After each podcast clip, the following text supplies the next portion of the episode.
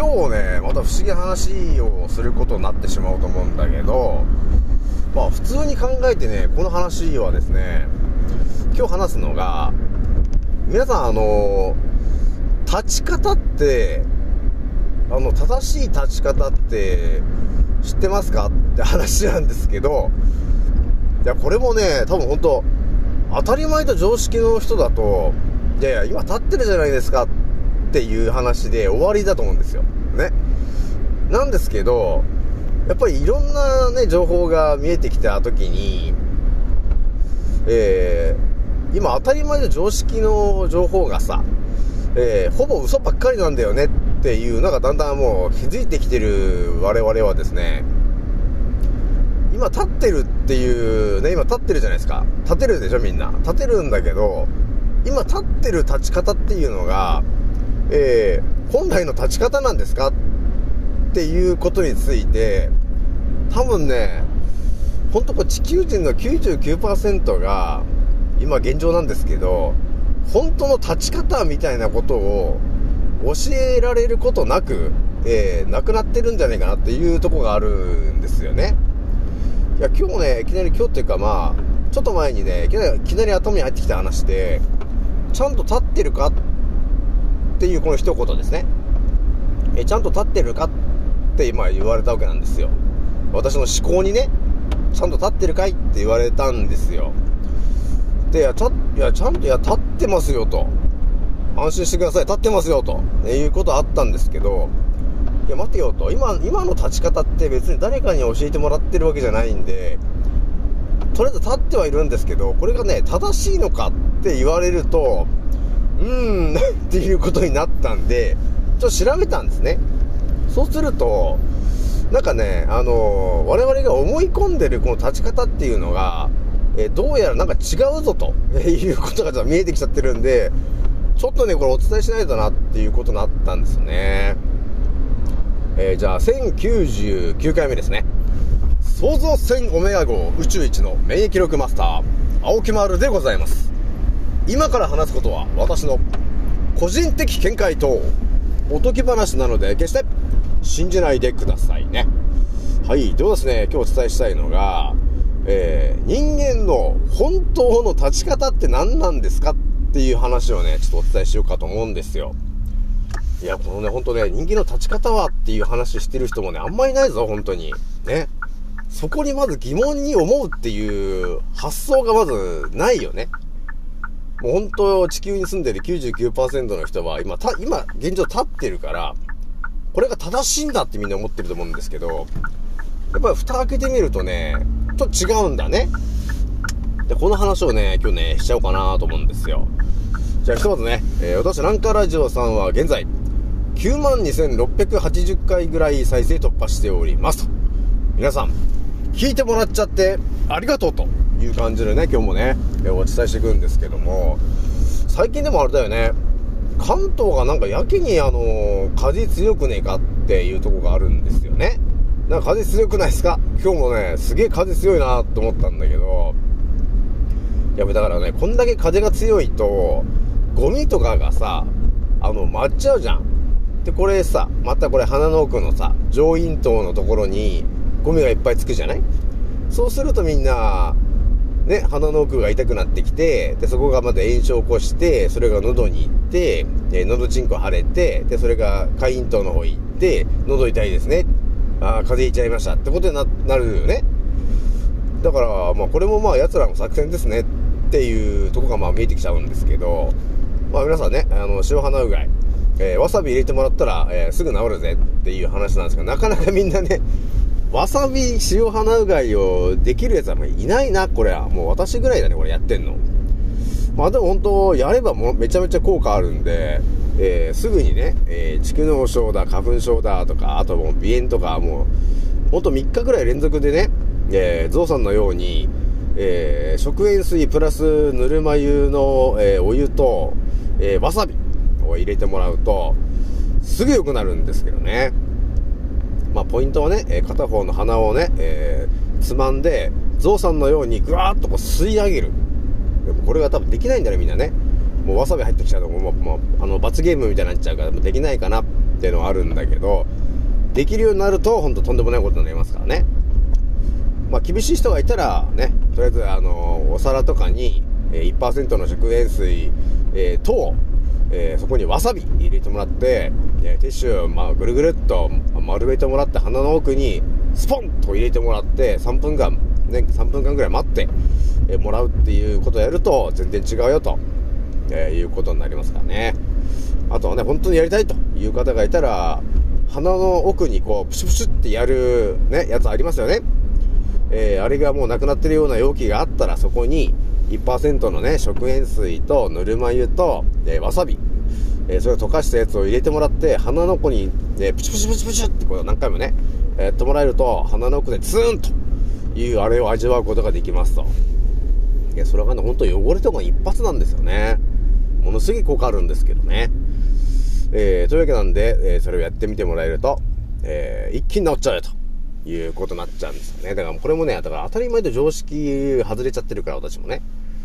もう普通のね、えー、当たり思考じゃないんで、わさび入れちゃうから、鼻の奥に。はい、というわけでね、え、ー、と、立ち方の話していくんですけど、えっ、ー、とね、立ち方ね、多分ね、地球人の99%は、立ち方が間違ってる可能性があるんですね。で、日本人は、特に間違ってる可能性があるんですよ。で、それがね、えー、我々のこの足腰の疲れとか、体のだるさ、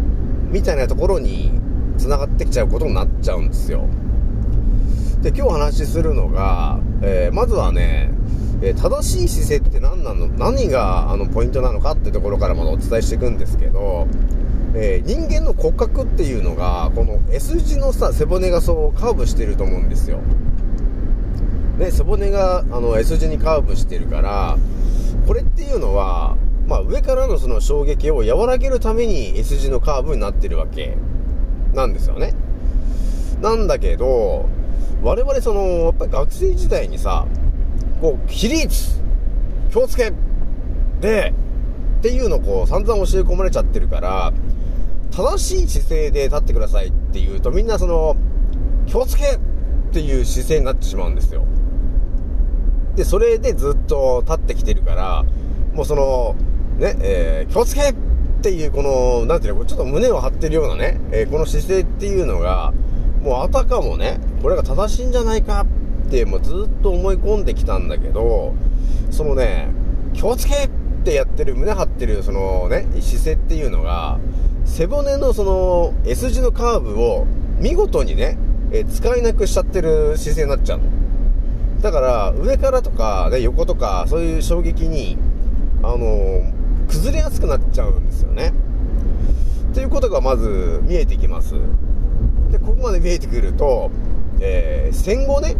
さあじゃあその気をつけ起立気をつけ礼っていうのを教え込んできたやつは一体誰なのかっていうのが見えてくるとまああれですよね。戦後あの G ちょんちょん H ちょんちょん Q ちょんちょんですよね。だからやっぱりそう考えてみると、日本人がやっぱり弱ってる理由が、えー、G ちょんちょん、H ちょんちょん、Q ちょんちょんの政策まさにそのものなんですよねっていうことになってくるんですよ。じゃあ、沖村さんどうやって立つんですか？って話なんだけど、えー、まずは皆さんね、背骨の S 字っていうのをうまくちゃんと使わないといけないんで、その、ね、えー、シンプルに気をつけっていうあの姿勢ではないんだというのが見えてきます。で、どっちかっていうと、えー、わかりやすく言うと、起立、気をつけれ、その後もう一個教わったね、休めっていうのをね、えー、教わりました。えー、まさに、えー、自然に正しい姿勢で立つ、そこに一番近いのは何なのかっていうと、まさにこの、休めの姿勢なんですよね。っていうのがまず見えてきますよ。だ休みの休めっていう姿勢って結構楽にこう立つじゃないですかだそうなってくると S 字をだいぶ活かしてるような感じになってるんで結構その姿勢の方が気をつけの姿勢よりも上からの衝撃に強いし横からも多少強いよねというのがありますで自分が立ってるそのね姿勢が正しいか正しくないかっていうのを見るのに、えー、誰か他の人からえー、肩を上から押してもらうわけですね。えそうすると、えー、おのず S 字がちゃんとなってれば、上からの衝撃に強いんで、崩れなくなるんだけど、で、我々が今当たり前のようにね、この姿勢だって思ってるやつって、大体その、気をつけっぽい姿勢になっちゃってるから、背骨の S 字がね、ちょっとピーンとなっちゃってる感じがあるんですよ。なので、上からの衝撃に弱いの。だからそれは本来の立ち方ではないんですよね。ということがちょっと見えてきちゃうんですよね。じゃあどういうのが正しい姿勢なのかっていうのは、まずはもうほんと休めの姿勢をとってもらって、で、さらに、まあ、意識してもらいたいのがですね、まあ、猫背っていうとやっぱりさ、その、肩がこう前の方行っちゃうっていうのはあるんですけど、それもね、ちょっとダメなんですね。まあ、それもちょっと弱っちゃうんで、本当のやっぱりね、正しい姿勢っていうのは何なのかって、えー、言うと、まあ、いろいろあるんですが、その中でね、私がお伝えしたいのはね、えー、どういう話なのかっていうと、まあこれもね、ほんと中国の武術とかね、あの、気の流れとか、えー、あと丹田とか、そういうまたね、これやべえ話で繋がってきちゃう話なんですけど、えー、まず正しい姿勢っていうのは、えー、仙骨を立てて、えー、肛門を締めるっていう、ここが結構ポイントになってくるんですよ。ね？なんかさ、あのー、丹田丹田っていう話が結構さ、この、えー、ある程度考察してきてる人って、丹田の話に到達するんですけど、丹田っていうのをどうやって使ったらいいんですか？っていうところのその、ノウハウ、のね、ノウハウみたいなものがあんまり出てきてないから、いまいち丹田というのがとても重要なんだけど、それがどんな感じで使うのかっっていうことがいまいちよくわからない人が多いじゃない。これは私もですね、いまいちよくわかってなかったんだけど、まあでもね、今日いろいろもう、あのー、調べた時に、ちょっと見えてきた話があるんですよ。丹田に力を込めるのにどうすべきかなんですけど、これもその姿勢がだいぶ関わってくる話なんですよ。で、まずはその、休めみたいな姿勢をとってもらうんですよと。で、そこで、えー、本当の立ち方をするっていうので、本当の立ち方っていうのは、丹田のエネルギーを、あの、うまく使える姿勢がまさにその、正しい姿勢になるんですよ。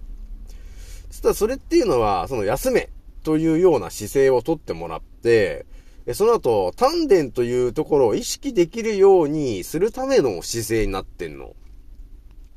じゃあどうやって丹田を意識できるようになるのかっっていうと、仙骨を立てなきゃいけないんですよ、と。いうことが起きます。で、仙骨を立てるのにどうするのかって話なんですけど、その丹田丹田って言ってるじゃないですか。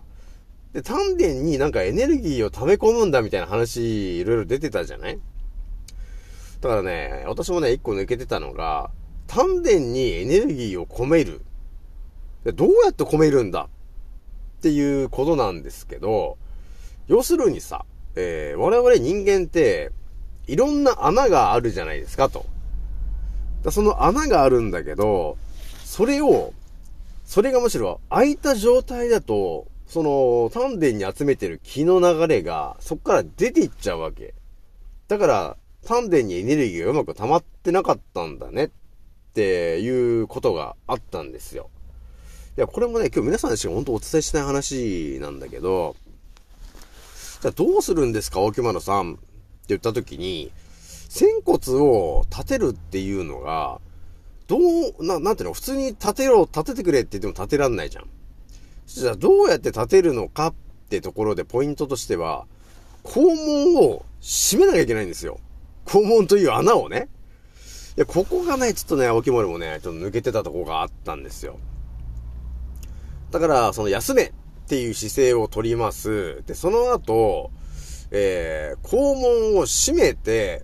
そうすると、だんだんこう、仙骨がね、立つようになってくるんですよ。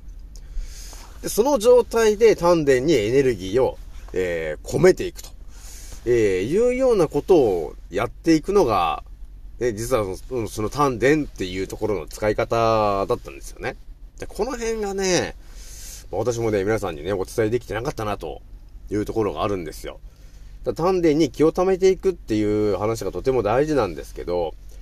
肛門を閉めて、その、仙骨を立てていかないと、えー、エネルギーが抜けちゃうんですよ、肛門から。っていうオチがあったので、えー、丹田にエネルギーを貯めるには、仙骨を立てなきゃいけませんと。で、それプラスアルファ、肛門を閉めて、えー、行かないといけないんですよ。っていうことがあるんで、立った時に、肛門が閉まりやすい位置っていうのが一番、えー、本来の立ち方に近いことになってくるよね。ってことなんですよ、皆さん。ね？だからまずその、休めの姿勢で立ってもらう。で、胸を張らないで、とりあえず、だるんっていう感じで立ってもらいます。でその後、肛門がこう、閉まって、仙骨が立つようなね、そういうような場所をこう探すわけですよ。で、あ、ここをちゃんと肛門閉まるし、なんかこう仙骨も上がってる感じがするなっていうポジションが、えー、より、えー、本当の姿勢に近い姿勢になってくるんで、その姿勢で立ってると、要するに前からの衝撃とか上からの衝撃に、えー、答え、えー、そこに耐えやすくなるっていうのかな。普通はこう崩れちゃうんだけど、それ崩れにくくなる姿勢なんですよ、というところがあるんですよ。またね、これもあんまりほんと教科書とかね、えー、情報が出てこない話なんですけど、まあ、こういう感じで昔の人たちは丹田にエネルギーを込めてやってきたんで、丹田を、えー、意識して、その、膨らませるというか、そういうふうにエネルギーを、エネルギーを込めれるようになってくると、えー、丹田イコール腸が、えー、また、ね、えー、活性化してきて、えー、精神的にも強い、えー、人間になっていくよ、というとこなんですよね。じゃあひとまずね、今日はなんだかんだでこの話で、えー、終わりにしようと思います。じゃあね、次の音声でお会いしましょう。またねー。残酷な天使のように少年よ神話になれ。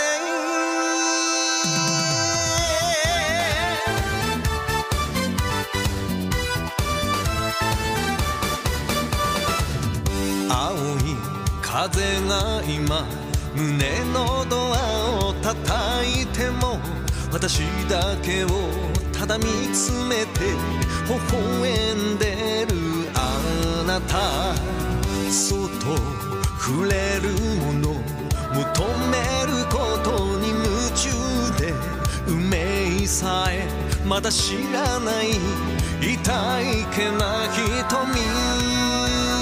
だけどいつか気づくでしょう。その背中には遥か未来目指すための羽があること残酷な天使の手で窓辺からやがて飛び立つ。ほとばしる熱いパトスで思い出を裏切るならこの空を抱いて輝く少年の神